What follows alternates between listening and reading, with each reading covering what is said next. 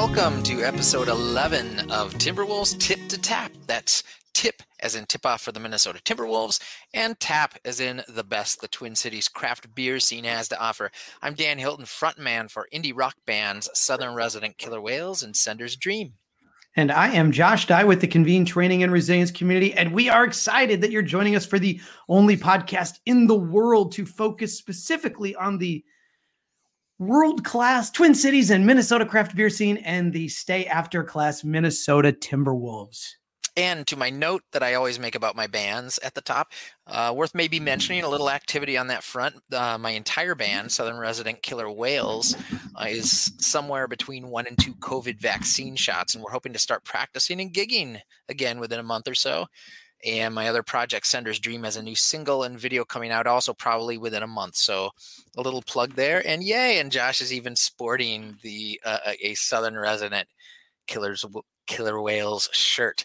Uh, and now, with that out of the way, we are going to make like seven varieties of hops and go right into the beer. Josh, what brewery are we sampling and talking about today? Dan, today it is Able Seed House and Brewery. And I want to read a little something about Able for us uh, to get started so we understand a little bit behind uh, what goes into the beer. So, Abel says that we work with Minnesota small grain farmers to source our seeds, bring them into the seed house, malt them on pre- premise in our half ton malting system, and try to make limited small production beers with that malt. Dan, have you ever heard of another brewery talking about having a seed house?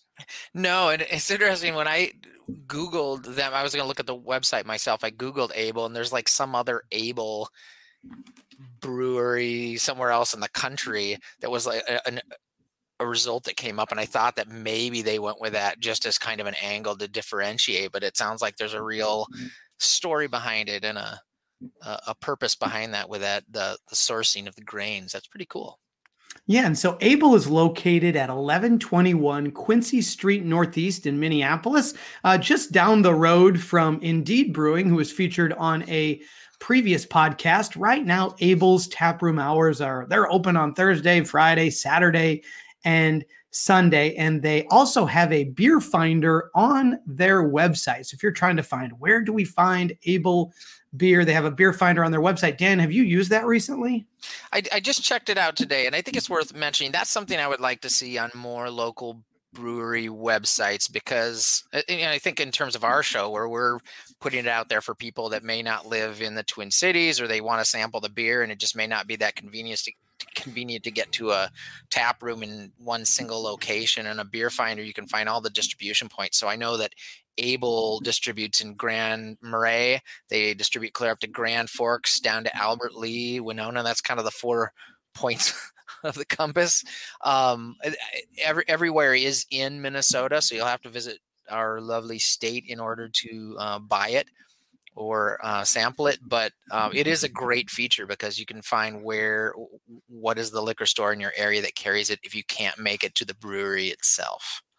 All right. And so another thing about the tap room, if you do choose to visit, is right now they have Animales Barbecue or Animales mm. Barbecue Company. I think it's it's got to be Animales Barbecue yes. Company is uh smoking meats on site. So if you enjoy barbecue and beer and meat and and suds, Able is a visit that you should put on your list. Now, Dan, before I go into an overview of the beer, uh, why don't you talk about uh, something that you saw recently in terms of Able's beer production and what they currently have available? Well, this is great. This is like only about an hour and a half ago as I was getting ready for for us to do this show. It tells you the amount of pre-production we do here. But um, I I'm drinking this. I, I had bought this uh, Cryosaurus Rex double IPA at the Liquor Boy uh, liquor store in St. Louis Park. Really good. Um, I, I, was going to try to find out a little verbiage about it and what goes on with the beer on the website. Didn't find it there. So I, I shot them a Twitter message. I was like, hey, I'm not finding this on the website.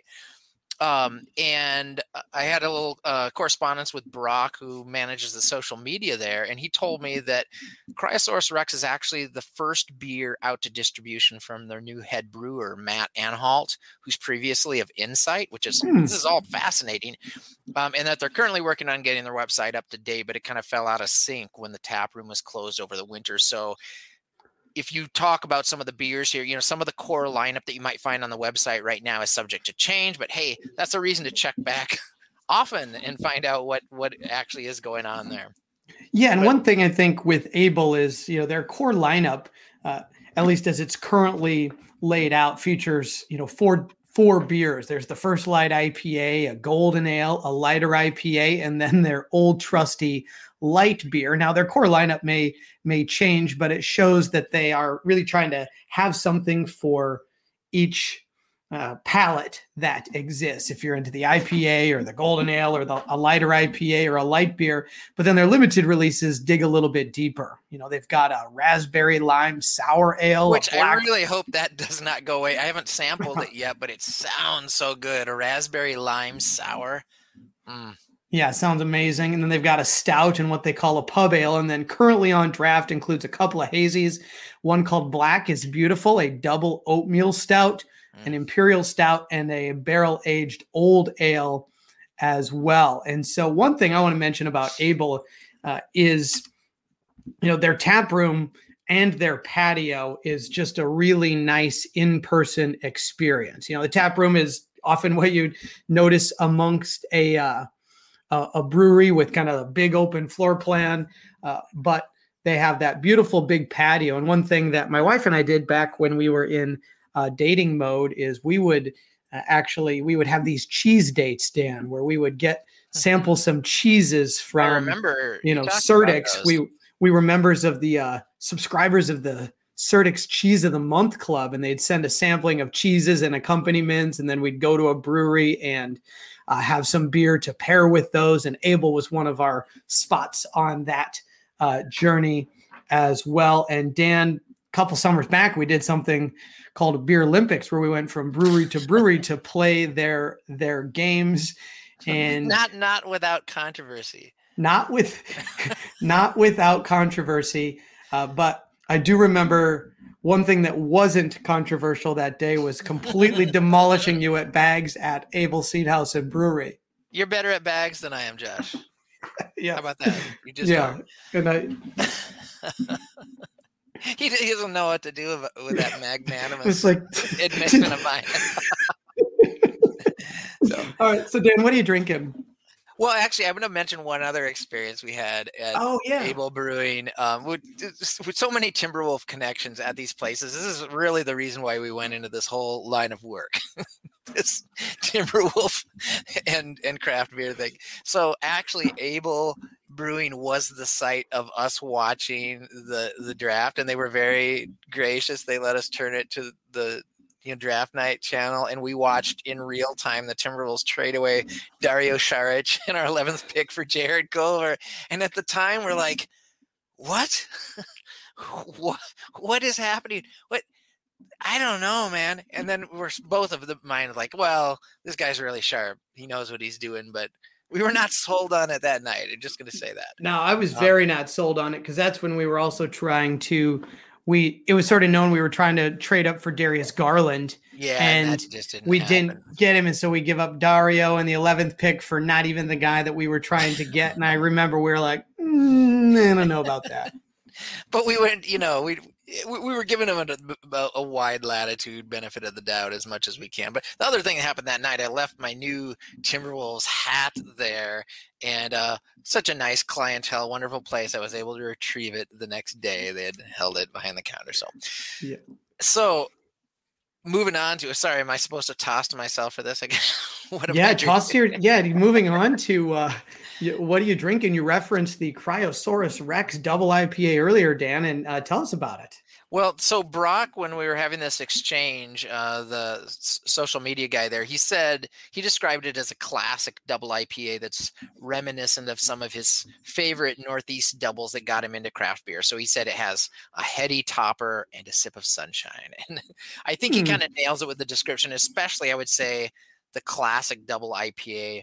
So as I look at it, it's this beautiful sort of orangey amber, and it's like it, you don't get this these days. It's an IPA I can see through. Yeah. it just it's a, it, it, just doesn't look what you see so much with the the hazies and the the the New England stuff, uh, or I guess Northeast is. But it's um it reminds me. So I'm going to throw out uh, and I'm going to extend myself out into open space and trust fall here, and maybe you catch maybe you, you hit this or you don't but there's a beer a really really hoppy beer i'm not talking furious that I kind of discovered through one of my backyard parties we used to have at my house for many years. And I got really into it. And you could buy it in 750 milliliter bottles. Eventually, they started putting it out in six packs. But the 750s were always the best because they were a little fresher. Made by a, a sort of a nationally distributing craft brewery. Do you know which beer I'm talking about? Is this is not the Ranger, is it? No, not the Ranger. It's the it's the Hop Stupid. Oh yeah, Hop Stupid. Is that from MK MK Brewing or Milwaukee Brewing? No, it's from Lagunitas. Lagunitas, and we stupid. got we got really we got really into this beer for a while. It was just like an explode. It was sort of like back in the days where it was sort of like a hops arms race and just like how better can we make this? How better can we make this? But they just did it right, and it was just this ex- sort of floral explosion, just what you really wanted that kind of beer. And again, it feels like to me with double IPAs that they've really gone in a direction where they're bringing down the bitterness it's really kind of going full mm-hmm. on into sort of more of that full mouth mm-hmm. feel, but not so much just going full out on hops. You'll get like a double IPA and see mm-hmm. it's got like, you know, 58 IBUs. It's the international bitterness units. Well, Hop Stupid was like 101 IBUs.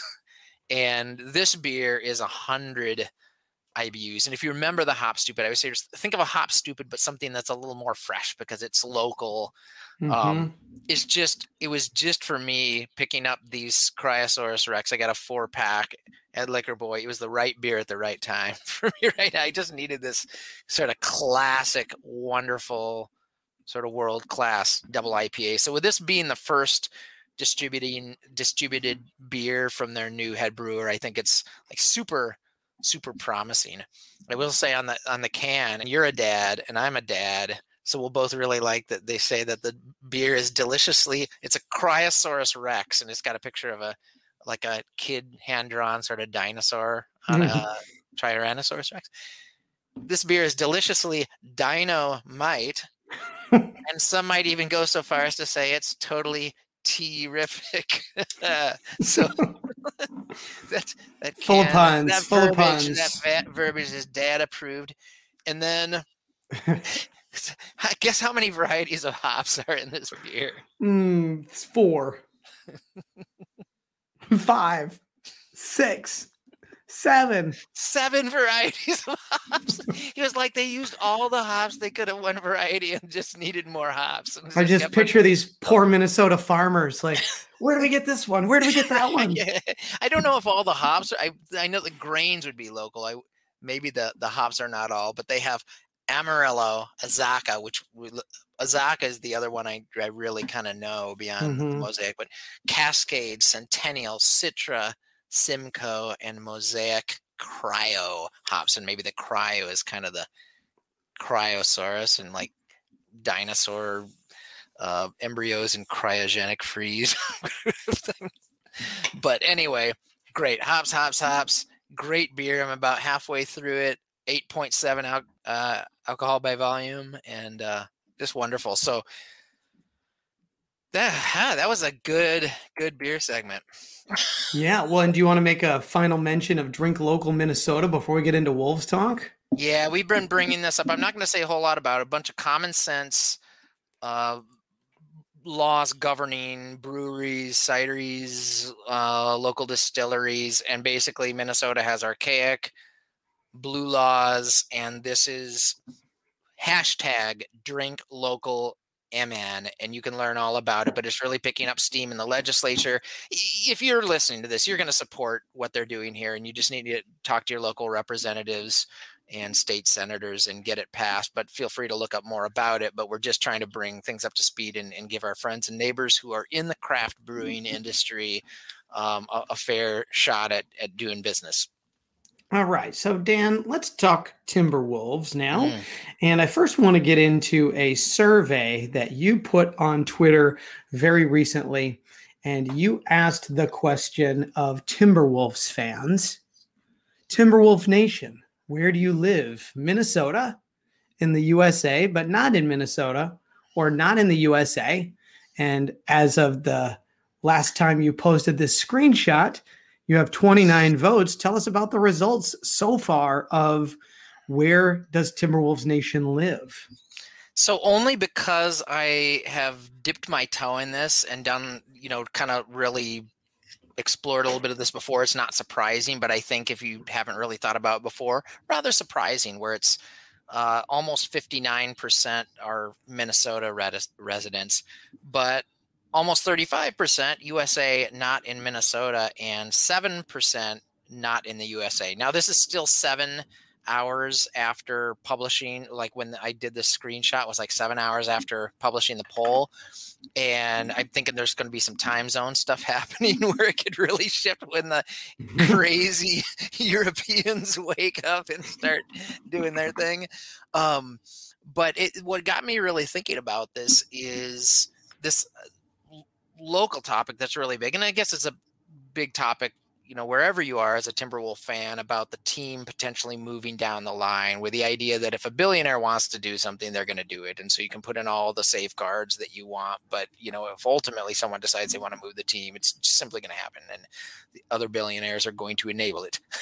Um, and I was curious. It's like here we're like, oh, you know, this we got this team representing our state. It's important to us. It's a cultural thing. But I was thinking about this like very large segment, and in some ways, I, I feel like Minnesota is almost like has more fans because so many of them locally have been you know disillusioned and it's really only hardcore people that just don't give up on a team that stick around. Maybe minnesota is more represent uh, they're not going to be more represented i guess than like la you know than laker fans or whatever but still large percentage of people not here locally and i was wondering how much do people that don't live in minnesota how much are they invested in the community and you know in in the team staying here in minnesota? If they're just timberwolf fans you know maybe it becomes the seattle wolves and nobody cares that doesn't live here.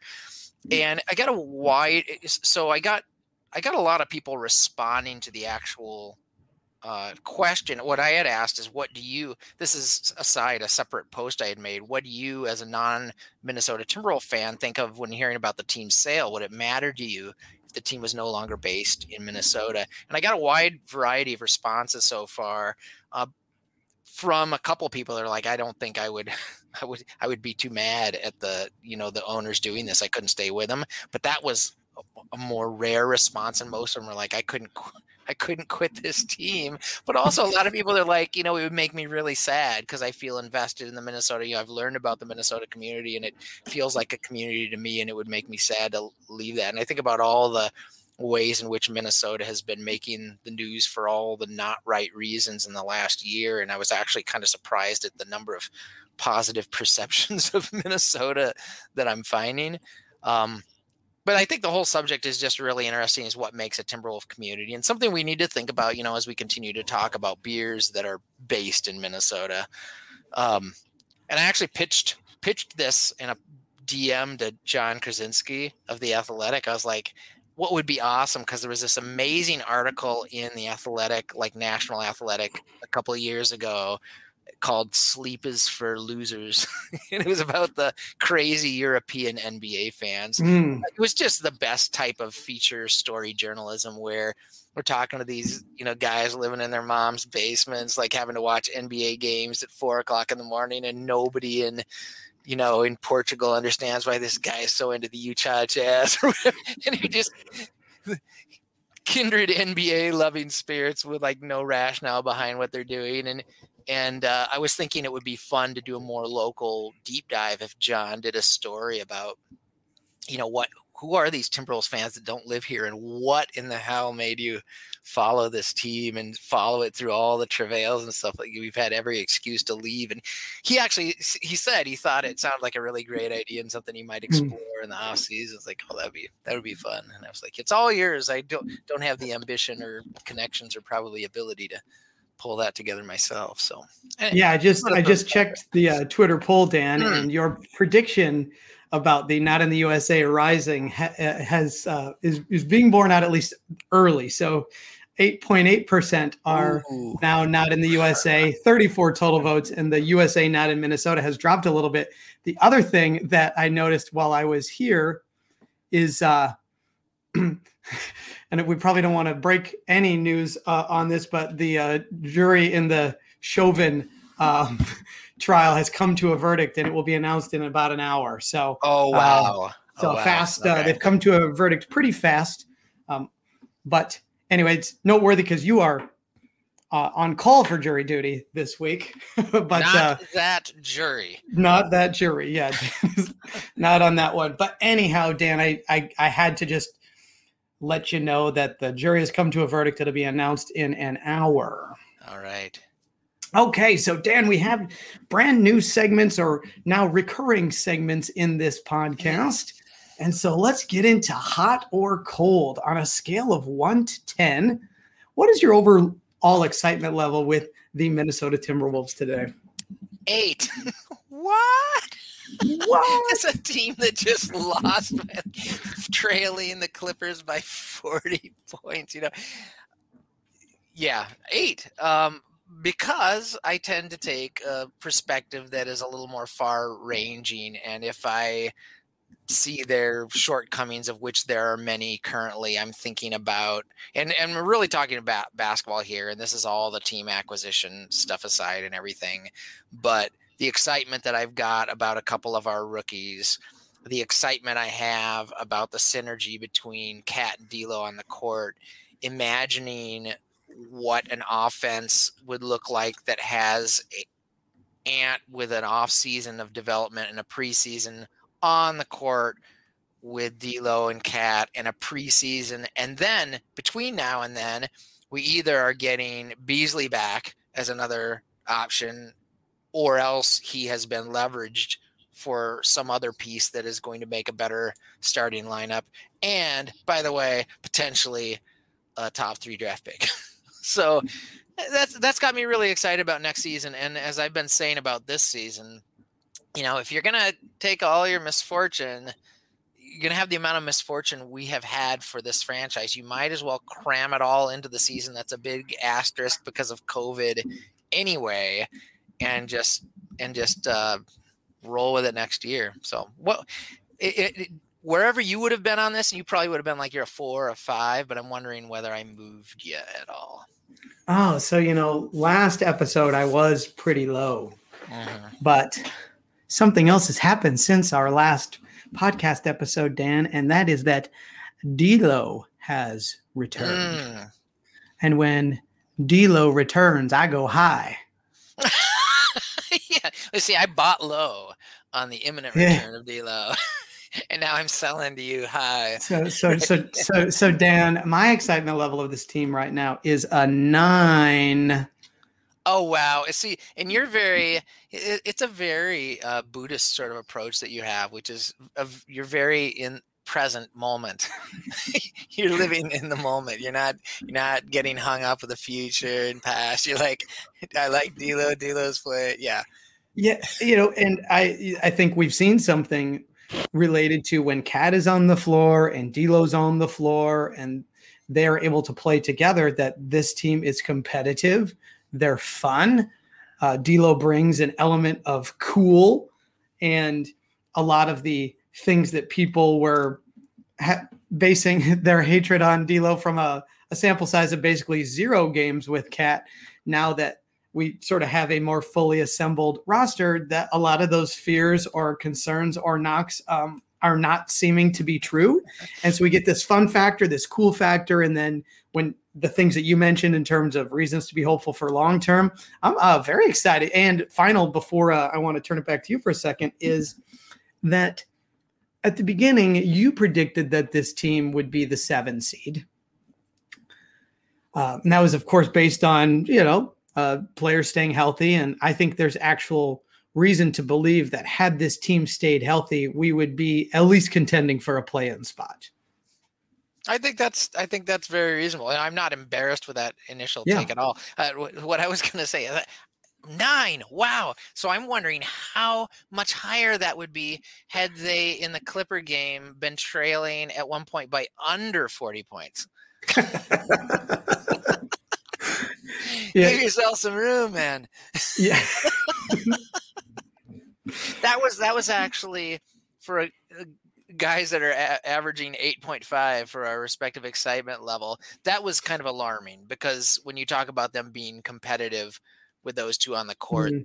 that that was the first KAT D'Lo game where it the script played out like the games without KAT, and so anything you know is a really good team, and I get that we're not there mm. yet, but that that was pretty alarming.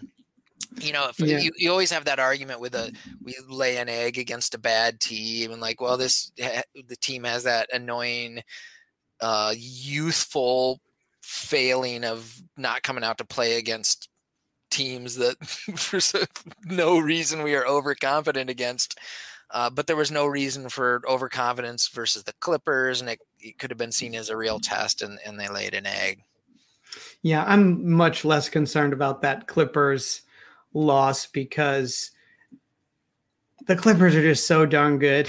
and uh, of course, we could have played much better, but now that D'Lo's back and we're still getting uh, kind of just trying to gain a sense of cohesion and continuity still moving forward. I'm willing to forgive that giant stink bomb. I was far more concerned about the wretched loss to the Pacers a little while back before mm. D'Lo had returned, when Brogdon was out, Sabonis was out, and one of their other uh, Myles Turner was out, and we basically, you know, fell way behind in that game and but that with D'Lo back, that game feels like history, but it also would be a, a reason for concern. But Dan, speaking of concerns, let's go to the hmm. freak out. What sure. are your greatest concerns? Uh, beyond the team moving in three years, uh, if I'm talking about on court stuff again, and I, I don't, you know, I'm not gonna talk a whole lot about team moving stuff until there's real known knowns related to it. So staying on on court um, activity. I think my biggest concern is whether anybody beyond KAT and D'Lo and what right now are the potentials of Anthony Edwards and Jaden McDaniels, um, whether anyone else on the roster is a needle mover and or even replacement level as an NBA player. Um, I, I saw a thing last night flipping around a couple NBA games, and I watched the Celtics um, playing against the Bulls, who curiously ended a five-game losing streak and are now on a two-game winning streak since Zach LaVine went out. Yeah. So just saying, and they've held opponents to under 100 points both games. just saying. we love Zach LaVine, but my God. So, um, but the Celtics last night versus the Zach LaVine less Bulls at Boston um, lost, and they lost it late. They lost it down the stretch. They had Jayson Tatum, who has been playing. I'm not gonna say as well as anyone in the NBA because Steph Curry, Steph Curry, and, yeah, and uh, Jokic are off the charts, but J- uh, Jayson Tatum is about as high as you can get on the charts right now, and Jaylen Brown is having his best year. So they had those two guys. They had their two stars. You're already going to start to see a parallel here. but their third through their fifth best players, Kemba Walker, uh, Marcus Smart and Robert Williams were out. Mm-hmm. And so they got, you know, Pritchard, the rookie, who's very promising. He's a promising rookie. And they got a bunch of other young talent. And I, am not following the Celtics quite as close as I have in some other recent years, but our mutual friend, Pat Mixdorf, who is following them, has talked about how they're thinner on the bench than they've been in recent times. So they're a little weak once you start getting beyond that big five, and now they don't have the big five. They got the big two last night. So they got two great players playing at an all star level and a bunch of uh, either super young players with potential or just guys that aren't aren't much. And what did they do down the stretch? They had multiple turnovers. they they had miscommunication. They just a bunch of screw ups. They had probably like five or six turnovers I saw in the last you know in crunch time when they lost it. And they had a good chance to win, but they lost it. And I was like, gosh, what does that remind me of? And I was thinking about a team that I watch a lot that loses stuff down the stretch because of like bringing in a bunch of guys that just either aren't ready yet or will never be ready.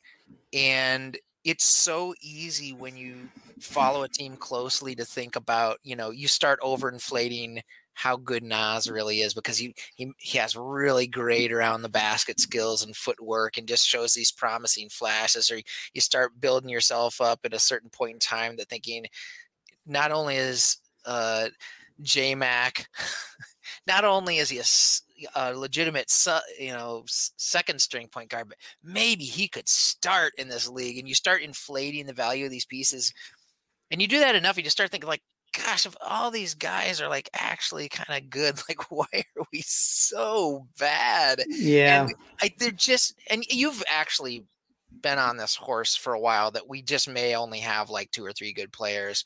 Yeah. And it makes you feel a lot better about KAT and D'Lo, but maybe a little worse about the rest of the rosters. Like you just lose a lot of games when you have a bunch of guys like everybody on the roster potentially besides KAT and D'Lo. And maybe you can say R- Ricky Rubio is a solid NBA starter, but he can certainly be exposed. But beyond KAT and D'Lo, you have a bunch of guys that either are not there yet or will never be there, arguably. And so that's kind of the greatest concerns is who do we just not have enough quality starters? This is even after me saying eight. I'm just saying that this is. I'm not saying I absolutely believe this, but I think it's it's certainly a possibility. Yeah, you know, my greatest concerns I really have two. One is just the lack of pure shooting all the way down the roster on this team. We just don't really have it, or we have players that, even if we have what seems to be good shooters or um, potentially good shooters, we also have a couple of just really bad shooters that get on the floor. And I just don't see other teams have that. Mm. Do you know what I mean? Like watching that, watching yeah. Phoenix and the Bucks play last night and just the guys who could make shots on both of those mm. teams uh, from a variety of different positions and situations and how fluid it was. And granted, both those teams were playing really well, but they, we, uh, so that's one of my concerns. And then the other one is this nonsense of D'Lo not starting it's going to uh, continue, by the way. Finch just came out with a quote today that he and D'Lo have come to an understanding that that's going to continue for some time. I think that's silly, um, and so I have a concern about. Uh, that's one of my concerns is you should be able to start D'Lo and still stagger rotations to a degree that allows you to accomplish the same thing. I want to see as much KAT and D'Lo starting and playing mm-hmm. together and overlapping minutes as much as possible. And my greatest concern is that, you know how like um, you see somebody like getting too fancy, they're tinkering mm-hmm, too much, mm-hmm. too cute, too cute. This is that. Yeah, maybe it's maybe that's the low key tank that everyone keeps thinking might be happening. But I, I think it is the thing that is weirdest for me. I can almost get where you would make a basketball strategy decision if if you are trying to coach for wins, where you say our evidence is that this bench is going to get killed without a shooter. And so you're going to make sure there is always one of these guys that has an offensive rating of 118 or 119 you're going to have one on the floor at all times well i know you're not buying it but i'm saying i could i could see a I could see that reasoning. The thing that I don't get is why you don't want more reps for that pairing. Why why you don't want more sample size for knowing what works and what doesn't work. If like KAT is a his ability to roll is still developing and you want that synergy to be there with D'Lo, why don't you want more reps? And I, I don't get that. And I'll, I almost come back to like maybe it is the the the the, uh, the tank. You know, I saw, saw this or heard this this stat from Dane in his um, podcast, his weekly one he does with Britt, where he said, "KAT D'Lo and Anthony Edwards on the court together this year have an offensive rating of 139. Yeah. But a defensive rating of 129. I still feel like that's winning. that is winning. That's 10 points. That's winning by 10 points in 100 possessions. Um, but yeah, I I can't argue with you that like that as a concern because I I you know that would be a fair question if if anyone who nobody is, but if anyone who is listening to this podcast is also somebody who sits in the in the media room and asks uh, questions in the press conference, you know, ask Finch whether we should be concerned about you know the staggering of KAT and D'Lo resulting in the you know the necessary reps those guys need to do to continue to build synergy. Yeah, the and to your synergy point and getting as many reps as possible, this season right now, the remainder is already about next season. Yeah. And so you want to know from your core to your point on reps exactly like what you have in as many different situations as possible. And this is just silly. It's just silly. So, Dan, let's hype it up. What are you most excited about with this team?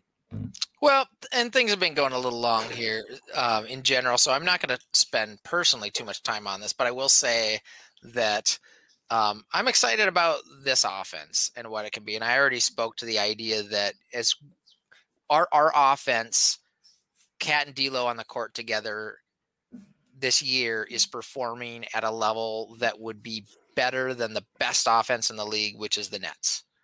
Now, in fairness, the the Nets have to run out their second stringers too. So I'm not saying they're performing better than mm. KD and Kyrie and you know Harden, but that their their offense with those two on the court is better than the best offense in the NBA. And add a growing ant and add Beasley and or what Beasley can be leveraged for. And I'm just super excited about this offense and what it can be and how the theory of just outscore your opponents might be just fun as hell if that's truly we're like, you know, we're gonna pay lip service to defense, but we're really about like how how many points can we score. I am most excited about D'Lo being back, baby. I love and I the energy love value of D'Angelo Russell, and I'm going to keep it at that. Mm. Nice. Okay. Well, we are going to get to our uh, new regular blind spot segment uh, right after this spot uh, from FedEx. Josh. When you think of FedEx, you probably think of overnight shipping solutions, but helping you market and advertise your business well, welcome to FedEx in 2021. Let FedEx help you promote your business with convenient and affordable ways to advertise. They'll connect you to the marketing professionals and expertise you need to determine which marketing products and services are right for you, along with the best solutions for designing and printing your materials. Through their website, you can consult with pros to see how a mailer could work for your business and get help with everything from logos and website design, design to social media, from design to printing to mailing. To learn more and get a free marketing plan, just visit FedEx.com. FedEx for when you need so much more than your package absolutely positively being there overnight. All right. So, blind spots. In this one, we talk about where people might be missing the point entirely in, in discussion about the team. Um, and this is a common refrain. We've been saying this since very, very early on this season, but where people are missing the point is as they usually are there is an off season and a next season basically all those things that come right after you know i know that and then you know go through your litany of misfortunes and before you say but those things have always mattered and they still matter. We have had a an insane litany of missed games by key players and a lack of ability to work with the youngest roster in the league to grow and go on and on and on and obviously this would require lack of misfortune next year but the prospect of having an off season and ability to work with even this current roster even if we don't end up with a draft pick it's there's a lot to be excited about but it's so hard not to talk about what we're seeing on the court right now. Yeah and you know for me a blind spot and this isn't necessarily what people are missing a point people are missing entirely, but that the potential value that we could get from that top three pick. Now, I know this next draft, people by you know consensus seem to think that it's just like a no brainer for the top three picks. I fall on the. I would love to know what we could get for one of the top three picks in terms of some experience, some pure shooting, or some defense, or a player that could come in right away and be that. And I, so I think a blind spot for a lot of people is just that, like, these draft picks are a crapshoot. There are no guarantees that they are going to vault you into winning in the near future. And even with Anthony Edwards, who, well, there's plenty of question coming in. And I think one of the reasons people are so excited about Anthony Edwards is that he uh, is overperforming what a lot of people thought, would yeah. be one of my guesses. Um, next year, that's not going to be a luxury if we end up keeping that pick where uh, they're proud. Those top three picks, given how highly regarded many have them, um, they might be more raw than people realize.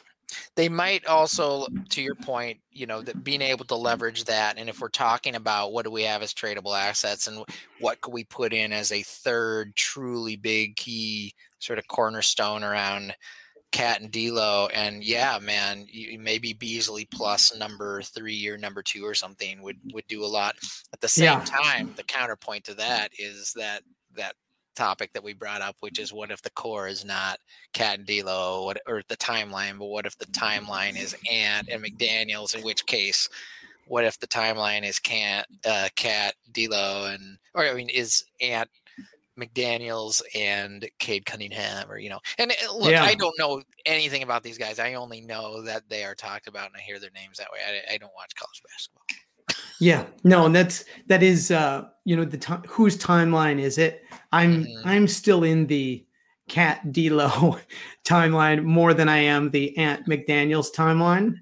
I think it's kind of intriguing that we can we're currently in this really wild situation where we have a foot in two different timelines and depending on how mm. things go we have right now a really unique sort of position like other teams if they decide they're going to ban and like you know the just say like when Orlando just abandoned the Vucevic and and mm. uh, Aaron Gordon timeline, they're all in on the tank. Or Houston abandons the Harden timeline and they're totally starting over.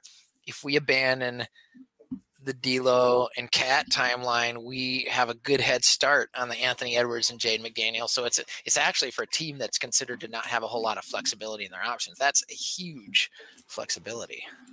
Yeah, but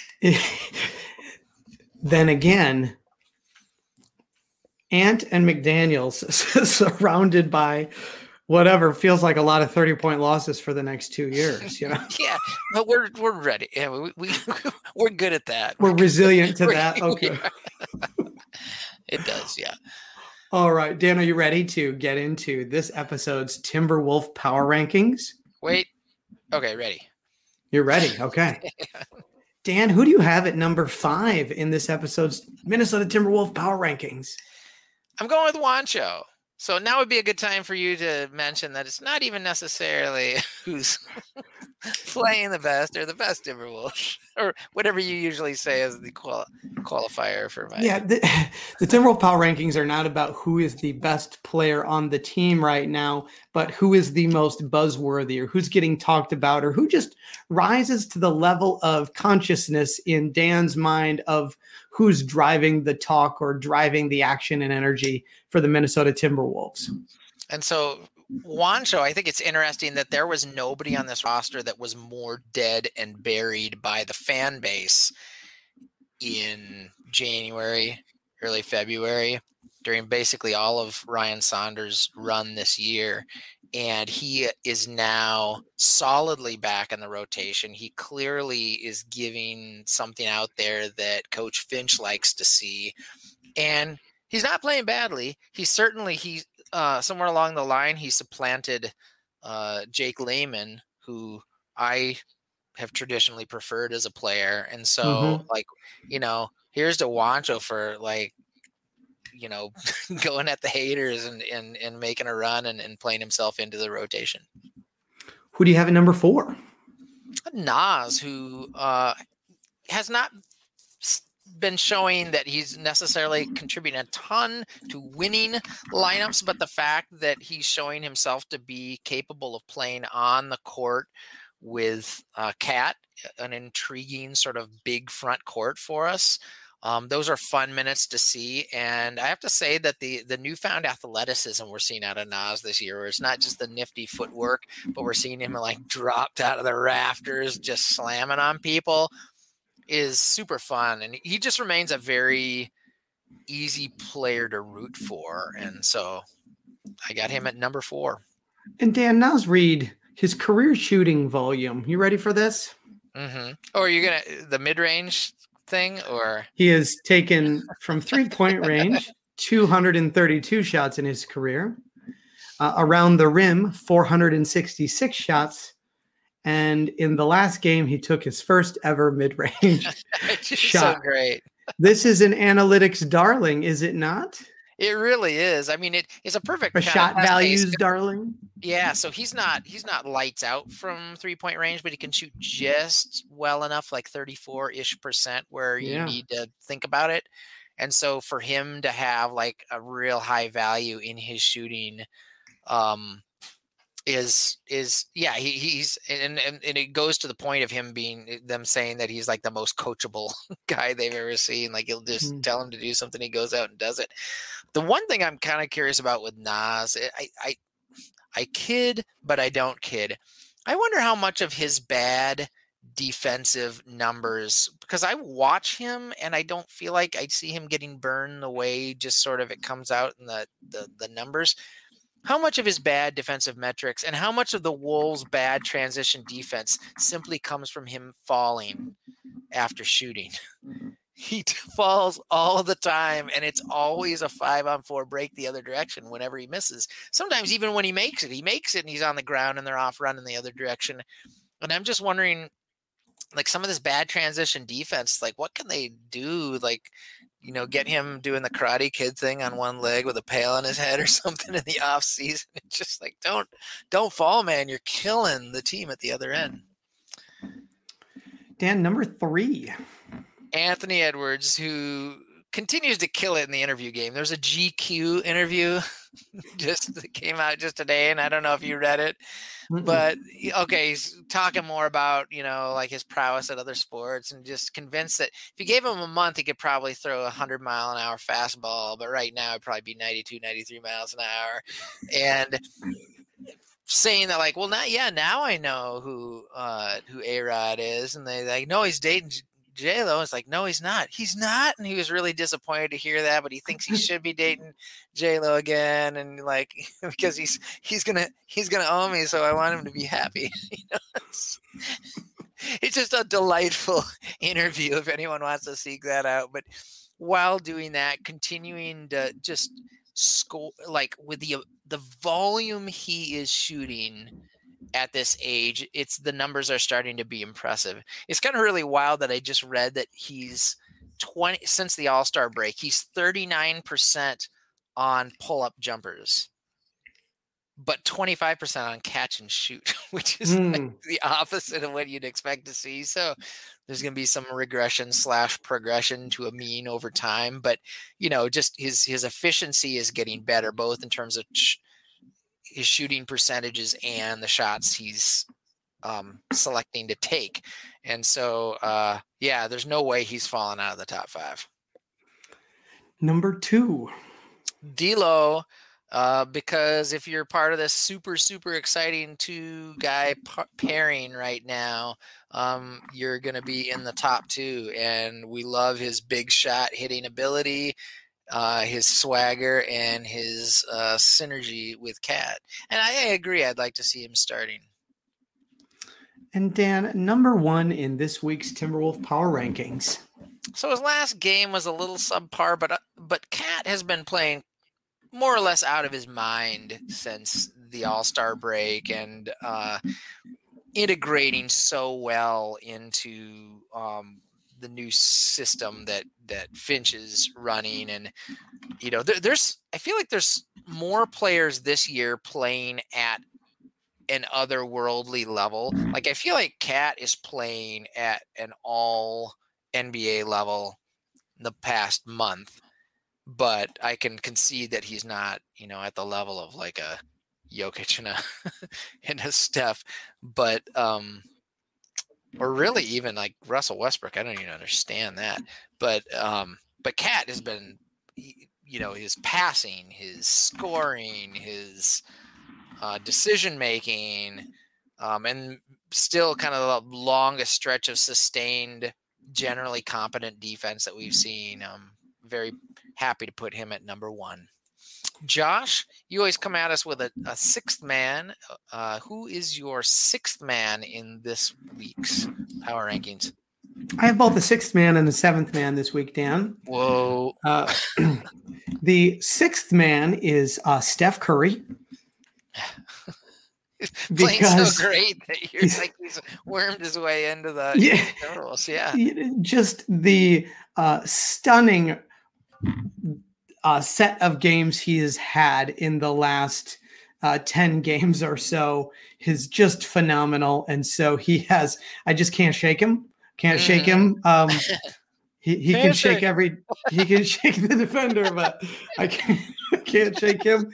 And my seventh man during this episode is new Minnesota Timberwolves owner Alex Rodriguez. He's not an uh, owner of any of the players, Dan. You referenced um, him owning Ant. He doesn't own Ant. He's an owner of the uh, the team, the entity of the Minnesota Timberwolves. I get that. And, that was, but that was literally the way Anthony Edwards yeah, it. I, yeah, I, no, I just, uh, but uh, never have this the Timberwolves had uh, so much celebrity power in their uh, orbit, certainly in the ownership, and so. Uh, Alex Rodriguez as the seventh man who can hopefully bring a culture of winning, even if it means that not at the. and that will do it for our 11th episode of Timberwolves Tip to Tap. It's almost exclusively me tweeting out from our handle Tip to Tap, spelled out 2TO. So uh, feel free to engage me there to talk Timberwolf basketball. Yeah, and thanks everyone for tuning in. If you could think of anybody else who might want to join us for this Timberwolf and Minnesota craft beer talk, please let them know about us. For Timberwolves Tip to Tap, I'm Josh Dye. And I'm Dan Hilton. Relax, man. Chill out. Take a sip of Able Seedhouse and Brewery beer, which has been chilling in a cooler somewhere or your fridge. Be present in the moment, like Josh. But remember, there are later times for good or for ill and fretting and ranting about them will not matter in the end. Go mm. Wolves! How?